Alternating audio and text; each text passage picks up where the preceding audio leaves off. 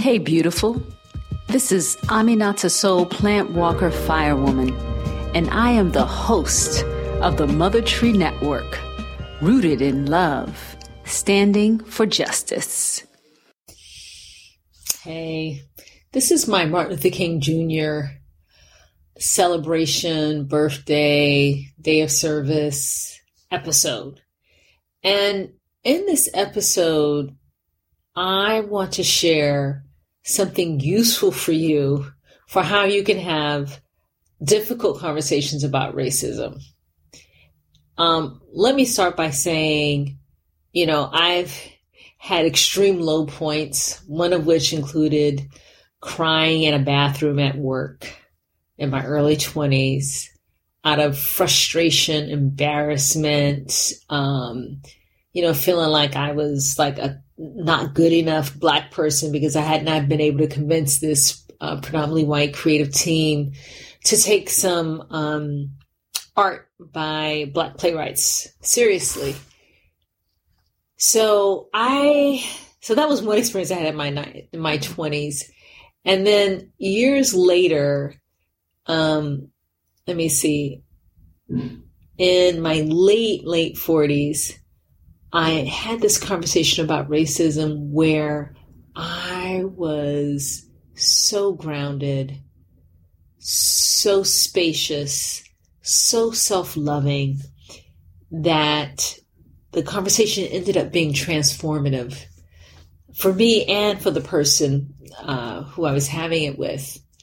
So, in this episode, I'm going to share with you more about that story uh, about the conversation I had with the white colleague, but also the the steps, the learning that I pulled from that, and that I have since shared with thousands of people.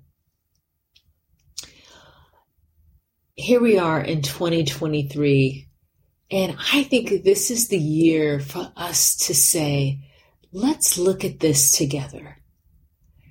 This is a theme for me this year is having difficult conversations with people, but approaching it from a space of let's look at this together. If you find something valuable um, in what you're going to hear in the episode, please be sure to leave a review, give us some stars on Apple Podcasts, send me an email. Um, there will be a link in the show note for an upcoming uh, small event that I'm hosting on Martin Luther King Jr.'s birthday. So, whatever you do, stay in your heart, stay grounded to the earth, and close to your breath.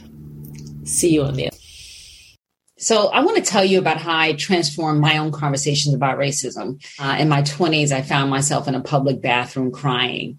And what tipped me over was a meeting where I was the only Black person. It was a white led, predominantly white team where I, you know, I just felt profoundly disrespected and Black people's experience was being disrespected in the room. It broke me. It was a thing that had been building up over time in that situation, you know, I left the room. I went to the bathroom, tried to pull myself together because I didn't want to cry in front of these people. And eventually I left that company. And, um, you know, we had some conversations here and there before I left. But what I want you to know is that I did not leave empowered. Uh, I left hurt and frustrated. And, um, and of course, this is a common story. Fast forward a couple decades later, I'm sitting at work and I get an email from a coworker saying uh, he would like to talk with me about uh, Black Lives Matter. You know, I read his email and I knew from some previous exposure he was really wanting to talk about Blue Lives Matter and he's really wanting to talk about um, how Black Lives Matter was harmful to white people. I decided not to engage him right at that time. I kept up on a path that I was on, which is where I was starting to do some work on self compassion and, you know, looking at how the mind works. And after I've been doing this for a couple of months, I went to find that guy. His name was Pete. So Pete and I start this car start this conversation and I listen and I decide to listen from my heart. And I listen to Pete say a lot of things that many of you maybe have said or you've heard other people say to you. And as I listened, I just kept breathing, you know, just breathing. And um, after he had shared for quite a while, I said to him, Do you want to know what it's like for me? And he, I, I just remember the moment we went eye to eye. And he said, Yes. I said, Well, when my child leaves the house, I wonder if he's going to make it back. Or if I'm going to be like one of these other mothers, Black mothers out here trying to get a hashtag for my kid. And um, we we just held gaze and I complete the conversation. I moved on. I'm not going to exhaust myself trying to persuade Pete. I'm not going to be putting my like, you know, my humanity on the line in this conversation. My job wasn't to like give him statistics to try to give him mass incarceration one on one or history of the United States. I mean, I've done all those things. I'm a professor. I have done that. I felt satisfied. I felt grounded. I felt connected. I felt honored, like I had honored myself. I'd spoken my truth, but I'd also stayed inside myself. I hadn't reached all over trying to get there into Pete and shake something into him. So I, I, I started to like try to piece back what had gone differently in this conversation than my previous conversations where I felt so exploited. And I realized that uh, it was because I owned my power. There are five steps I took in this conversation, and I'm going to share them with you because I want you to own your power and I want you to have the conversations. I don't want you to run away from them all, but I want you to own your power and uh, come from a space of um, just spaciousness and presence. So, the first thing I recommend you do everybody, but women of color in particular, I want you to check in with your wise self. Check in on how am I feeling in my body? How is my heart today? If you cannot be emotionally and physically present, then I want you to divert, decline, or delay the conversation. You may think this is selfish but this is the first and most important step because if you're going to be an instrument of transformation for someone, then you, the instrument, have to be in good working order.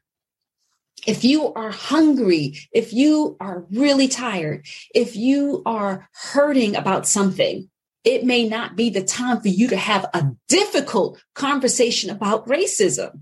Decide do you want to defer this conversation like I did with Pete? Do you want to com- decline it completely? Because you think the person is maybe uh, just wants to bait you or is inauthentic in some way?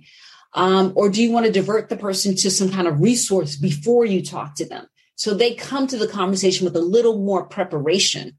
If after checking with your wise self and you're like, I'm ready to go. Okay, I'm good. Maybe I don't know everything. Maybe, you know, I, maybe I still feel a little nervous, but you know, I got my feet on the ground. I got my breath. I'm ready to go. Then I want you to go to step two.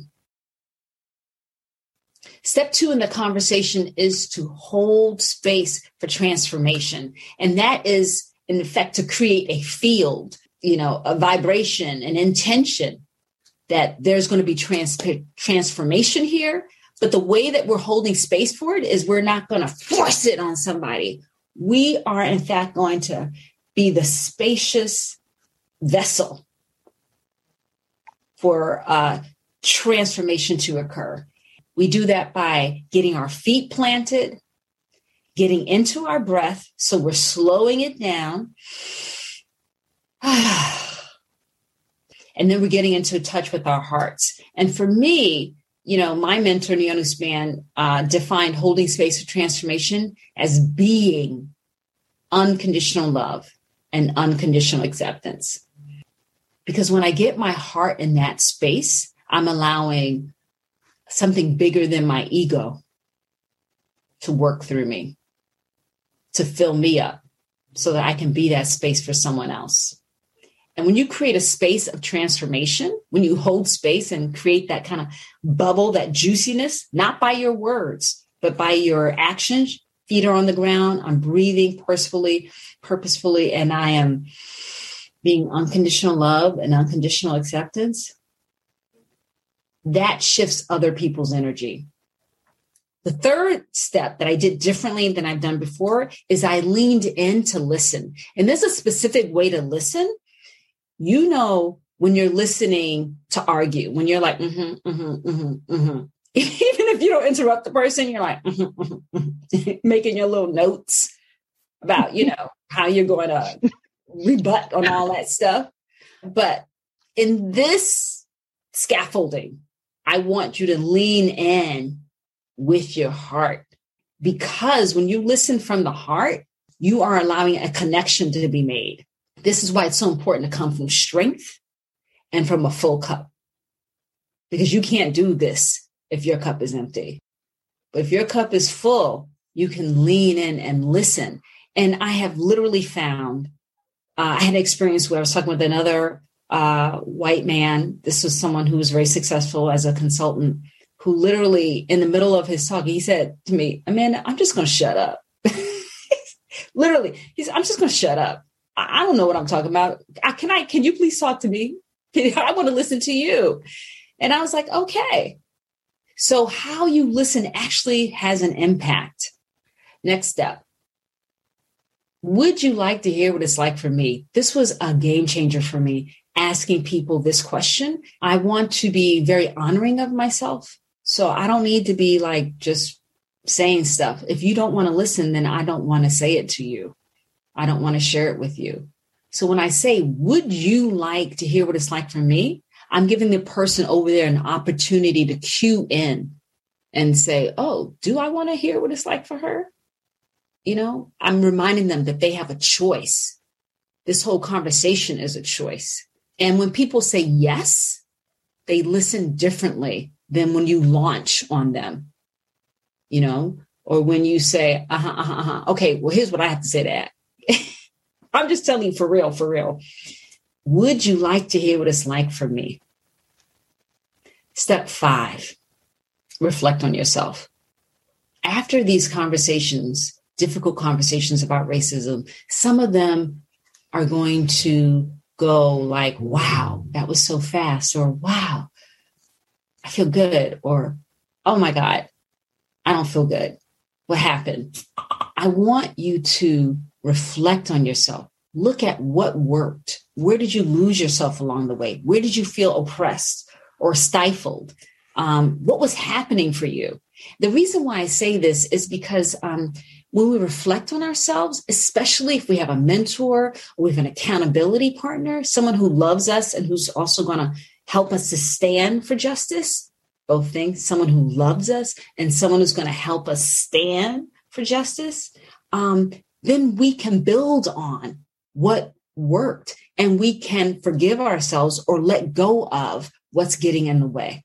So some of us um, they have a ongoing conversation that gets in the way of I don't know enough, I don't know enough, I don't know enough, I don't know enough. And so we're finding we're in these difficult conversations about racism that we feel frozen because all we hear in the back of our heads, I don't know enough. If you have an accountability partner or a mentor, you can practice detaching from that tape that's running in the back of your head. When you reflect on yourself, you can check in and say, okay, uh, did I really check in with my wise self before I started this conversation? Did I say yes too soon? You can say to yourself, oh, okay, I see what we did, what happened. I'm going to call so and so back and ask them to meet with me again because I want to complete the conversation. So when you reflect on yourself, you give your, an, yourself an opportunity to learn, to grow, and to practice self care. One thing I'll tell you about Pete, so I didn't know exactly how he felt in that conversation because he moved, but he came back a couple years later when I was writing my book based on my experience of having conversations about racism. It's called Stop Being Afraid. And uh, spoiler alert, that's going to be the free gift for you at the end. Well, anyway, Pete came as I was like editing it, and he goes, he goes, Amanda, I see you're really busy. I don't want to bother you, but I just want you to know you changed this white boy's life.